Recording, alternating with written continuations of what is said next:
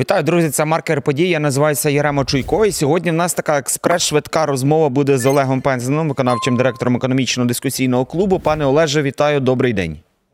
Я вас також вітаю, добрий день. Будемо говорити про е, те, що відбувається в нас на кордонах. І, зокрема, напередодні протестувальники в Польщі заявили, що масштабно перекриють всі кордони і не зможуть переїжджати не лише вантажні автомобілі, а й автобуси. Ну, загалом, тобто масштаб зростає і е, зростає. Поки немає в нас от чіткої такої інформації від прикордонників, чи перекриті ці пункти пропуску. Але я думаю, найшвидшим часом вона, ця інформація буде, але все ж таки інші пункти пропуску, вони перекриті. Якщо можна, десь почнемо таку з короткої вашої репліки. Пане Олеже, вас це дивує взагалі? Ні, що не відбувається? Дивує. Абсолютно. Не дивує. Так, я поясню в двох словах. Е, ну, щоб зрозуміти, що відбувається, давайте ми згадаємо чотирнадцятий рік. Угоду про асоціацію між Україною та Європейським Союзом. Частиною угоди про асоціацію – угода про вільну торгівлю. Звучить як красиво. Угода про вільну торгівлю між Україною та Європейським Союзом. Ми відкриваємо цю угоду, а там квоти на постачання української аграрної продукції в Європейський Союз. Квоти на рівні від одного до трьох відсотків загального всього виробництва цієї продукції в Україні. Що то за вільна торгівля, я вибачаюся. А все дуже просто. Це було єдиною умовою підписання угоди про асоціацію зі сторони східноєвропейських країн. Ось вам любов, ось вам радість, ось вам бажання побачити велику Україну в складі Європейського Союзу. Я от відверто, без будь-яких там скепсису, без нічого. То якраз... тоді, так, тоді, власне, давайте будемо відверті, тоді були закладені оті е, ну, підвалини отих проблем, що ми маємо тепер. Тоді, замість того, щоб сісти і раз і назавжди домовитися, як буде виглядати український експорт в Європейський Союз, тоді, коли Україна стане невід'ємною частиною Євросоюзу, ми тоді погодилися на те, що ми в Євросоюз не продаємо практично нічого. Е, будь-яка інтеграція, будь-яке об'єднання завжди ґрунтується на економічних важелях. Тобто ми зі своєї сторони їх товари запустили в Україну без будь-яких обмежень, а свій основний, основну статтю свого експорту погодилися не давати. Ну, бо суспільство дуже сильно хотіло підписати угоду про асоціацію. Політичний такий, знаєте, прапорчик. Ну, от то зробили.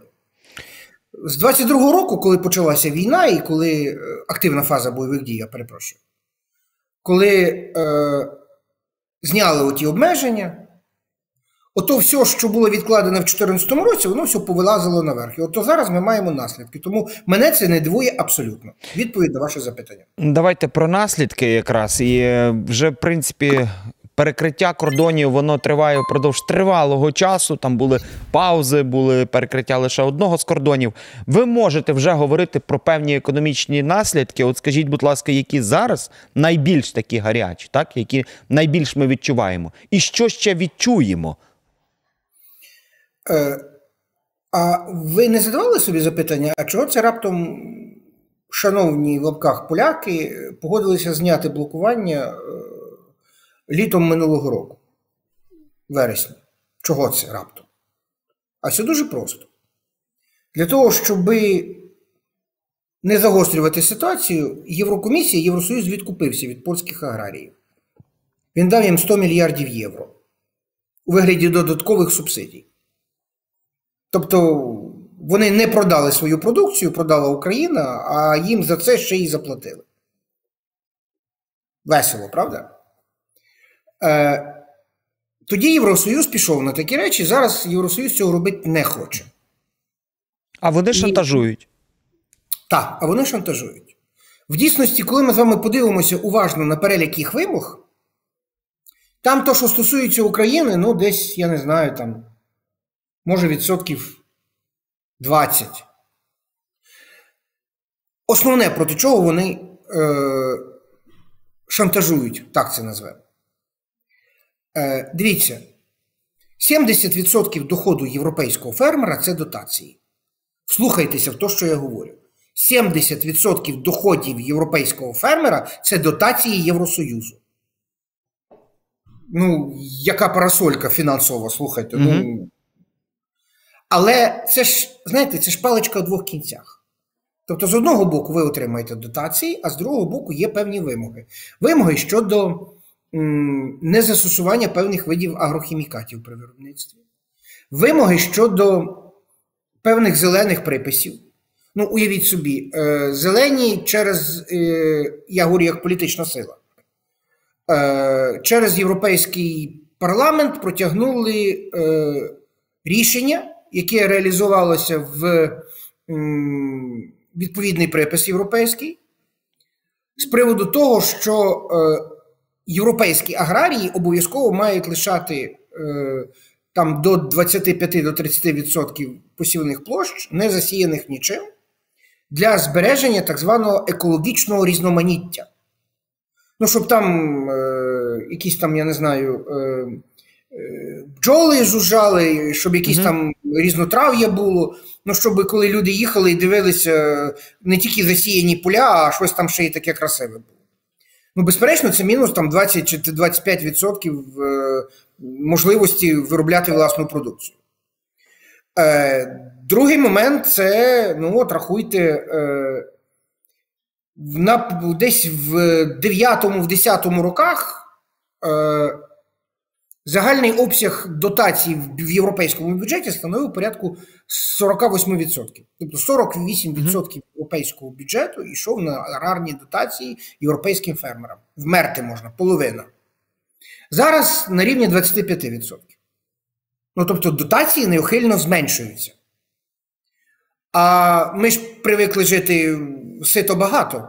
Ми ж привикли, що нас заливають грошами.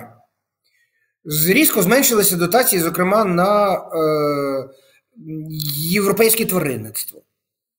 А у поляків тваринництво дуже потужно розвинуте, воно всі, воно все, все сиділо на дотаціях. Вони ж там отримували на голову худоби, на молодняк, mm-hmm. там купу дотацій. Зняли ті дотації. Тобто, коли ми подивимося перелік вимог, то у нас з вами виходить раз вимога до Європейського Союзу з приводу екологічних приписів, два щодо заборони використовувати агрохімікати певні, три зменшення дотацій і десь там в кінці, там, відсотків двадцять, Україна. Але як ви натиснете на Європейську комісію?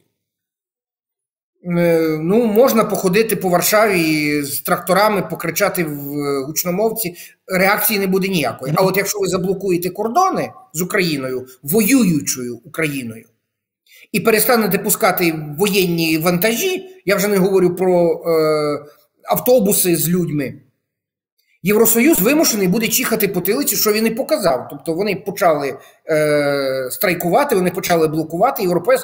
Європейський Союз тут же знайшов сто мільярдів євро додатку. Ну, бачите, так виходить, що ми по деякій мірі стали заручниками ситуації, це перше. сто відсотків. По-друге, це, це свинство з боку Польщі, я все-таки так вважаю, тобто загалом. Тобто, тому що, речі, ну, ну, я, я, я розумію, можна зрозуміти, їх не зрозуміти, але навіть Ні, той факт, що ми у війні, тобто вже тривалий час, ну, тобто це просто, ну, я не розумію. Я, дивіться, я вам скажу дуже цікаву річ. Літо минулого року була скоординована акція румунів, болгар, словаків, угорців, поляків. Зараз хто бустує? Тільки поляки. Лише поляки, так. Чого? Поясню. Е, Україна запропонувала нашим партнерам дуже гарний спосіб, ну, тимчасового рішення. Тому що це точно тимчасове рішення. Е, я називаю її цим механізмом самообмеження.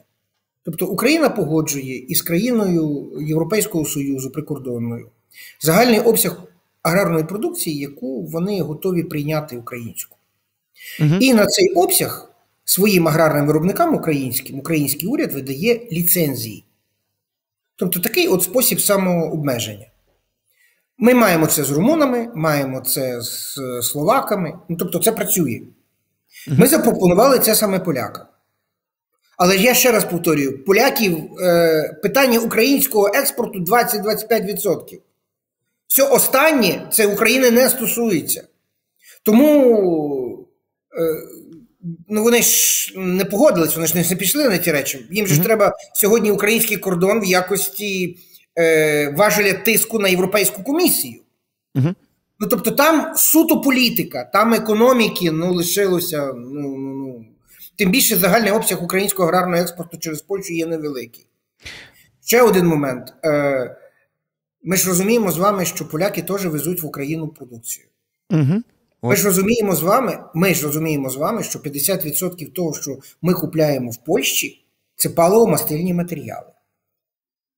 Оцей весь, е, оце все паливо, на якому ми їздимо, сьогодні йде з Польщі. От я хотів якраз про це далі поговорити. Перед тим, нас насправді не так багато часу залишається, але я звертаюся до наших глядачів обов'язково підписатися на наш YouTube-канал, залишати свої коментарі, відгуки по темах. Загалом на це все реагуємо, ваші питання, на це стараємося відповідати. А я далі хотів вас запитати е, і наших глядачів перед тим, е, чи ви якось відчуваєте те, що відбувається блокування кордонів? Тобто, чи ви відчули брак якихось продуктів або зростання вартості продуктів, або ж навіть палива, оце як починав спілкуватися і починав казати пан Олег. Пане Олеже, от я хотів вас запитати, що може бути далі? На які продукти може бути збільшена вартість, саме ціна, і яких продуктів може бути брак? От ви якраз почали говорити про паливо. Що можна очікувати далі, якщо от протести і надалі будуть продовжуватися?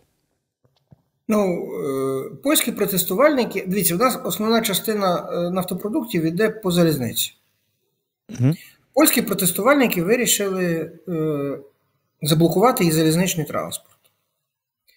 Рівно за дві години там були величезні потужні наряди польської поліції, які дуже швидко вирішили питання з блокуванням угу. залізнички.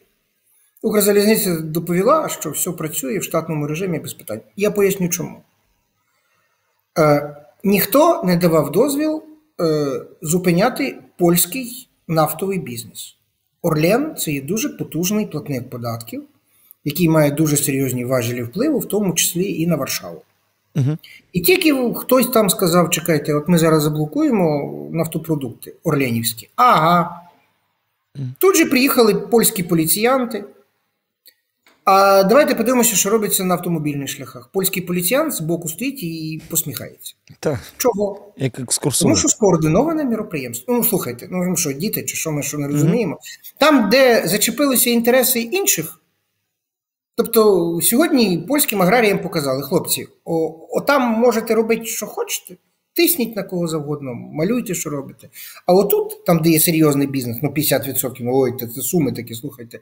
Ми за минулий рік з Польщі купили товарів на шість цілих п'ять десятих мільярдів доларів. Половина mm-hmm. з них нафтопродукти, слухайте. Та хто буде такий бізнес е- гнобити? О, Тому... Тож вартість яких продуктів може ще зрости, якщо можна коротенько? Та нічого не зросте, слухайте. Mm-hmm. На сьогоднішній момент, е- по-перше, е- поляки втратять український ринок, який буде зайнятий абсолютно легко румунами, турками, ким завгодно. Mm-hmm. І то, що йшли, наприклад, там помідори і цибуля польська, тепер буде помідори і цибуля турецька. Святе місце пусте не буває. Ну, слухайте, то раз. По-друге, то, що стосується безальтернативних речей, от, зокрема, нафтопродуктів, mm-hmm. воно жодним чином не блоковане і блоковане не буде. Тому що це є відповідальність постачальника, це відповідальність польського Орлена, і там ніхто не буде лазити в ті речі, тому що штрафні санкції за оцей форс-мажор буде набагато більше, ніж польський Орлен заробить. Тому тут ситуація також є зрозуміла. Е, власне, про що я хотів сказати, що це в дійсності великий бізнес для поляків також. А якщо ми зараз, зараз подивимося, що румуни активно з Бухаресту і Констанци женуть е, в три зміни е, надзвичайно потужний автобан до українського кордону, багатополосний, mm-hmm. і два-три роки ми з вами побачимо ситуацію, коли оцей весь трафік в Європу поїде замість Польщі через mm-hmm. Румунію.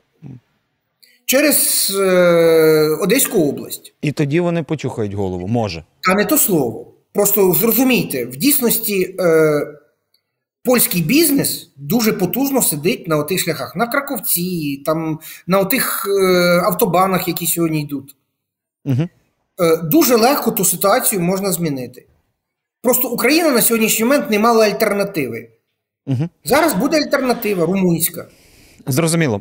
Пане Олеже, дякую вам дуже за таку ексклюзивну і, насправді, експрес-думку. Цікаві факти ми почули. Нагадаю, спілкувалися з Олегом Пендзином, виконавчим директором економічного дискусійного клубу. Друзі, обов'язково залишайте свої коментарі, відгуки, підписуйтеся на наш ютуб-канал. Для нас це дуже важливо. Ваш фідбек, ваші коментарі, на все це реагуємо. І таким чином ми хочемо і зможемо робити нашу роботу ще краще. Пане Олеже, дякую за розмову. Це був Маркер Події. Я називаюся Ярема Чуйко. Всіляких вам гараздів. До побачення.